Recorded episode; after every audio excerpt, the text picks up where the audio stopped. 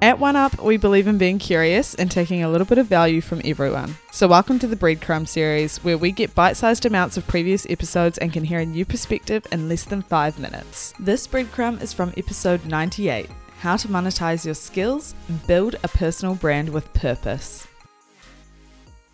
So when I was in my 20s, like I always like had this like vision of entrepreneurship and like I kind of loved I had lots of ideas all the time but I could never follow through Yeah. like I'd just write a plan Yeah. and I'd write goals and I'd never ever deliver on any of those Wow. things yeah I just I because I, just wasn't motivated Yeah. I don't think that I was doing the right thing I thought I was but Yeah. I thought I was like ticking all the boxes but that thing didn't Yeah. lead my heart Yeah. but when I actually found I was like I want to make an impact for women Yeah. I want to actually change the world way that women work Yeah. and and the way that businesses view women Yeah. you know I, I see this as being a bigger vision. I think this is a global level Yeah. thing. It's not just New Zealand and Australia. But then that's literally what got me. Because honestly, I used to work.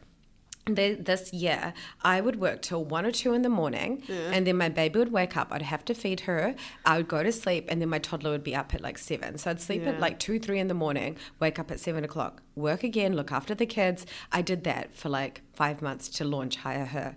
And you know what? You would, if you asked me this seven, eight, five years ago, two years ago, I would, n- I'd tell you, I'd never do that. Yeah. So that's what I'm saying is like, don't, you know, all those people out there that are listening, you actually don't know what you're capable of. When you find the thing that mm. pulls your heartstring, when you find that thing that's like your driver of life, mm. and whenever you find it, don't force yourself to find it. But when you do, trust me, you're going to get out of bed, you're going to do things you couldn't even imagine. Yeah, yeah, absolutely. And That's so empowering because I I feel very much aligned with that. And I think it's not even like when we talk about when you're finding something, it's not like the th- the thing that you're finding isn't the job or the role or the it's Yeah. not that the thing that you're finding is the bigger purpose behind that That's like correct. is it helping people Yes. is it bringing accessibility to something like what is it it's wider than that it's so much So- broader yes. and once you tap into that there's so many different things you can do within that like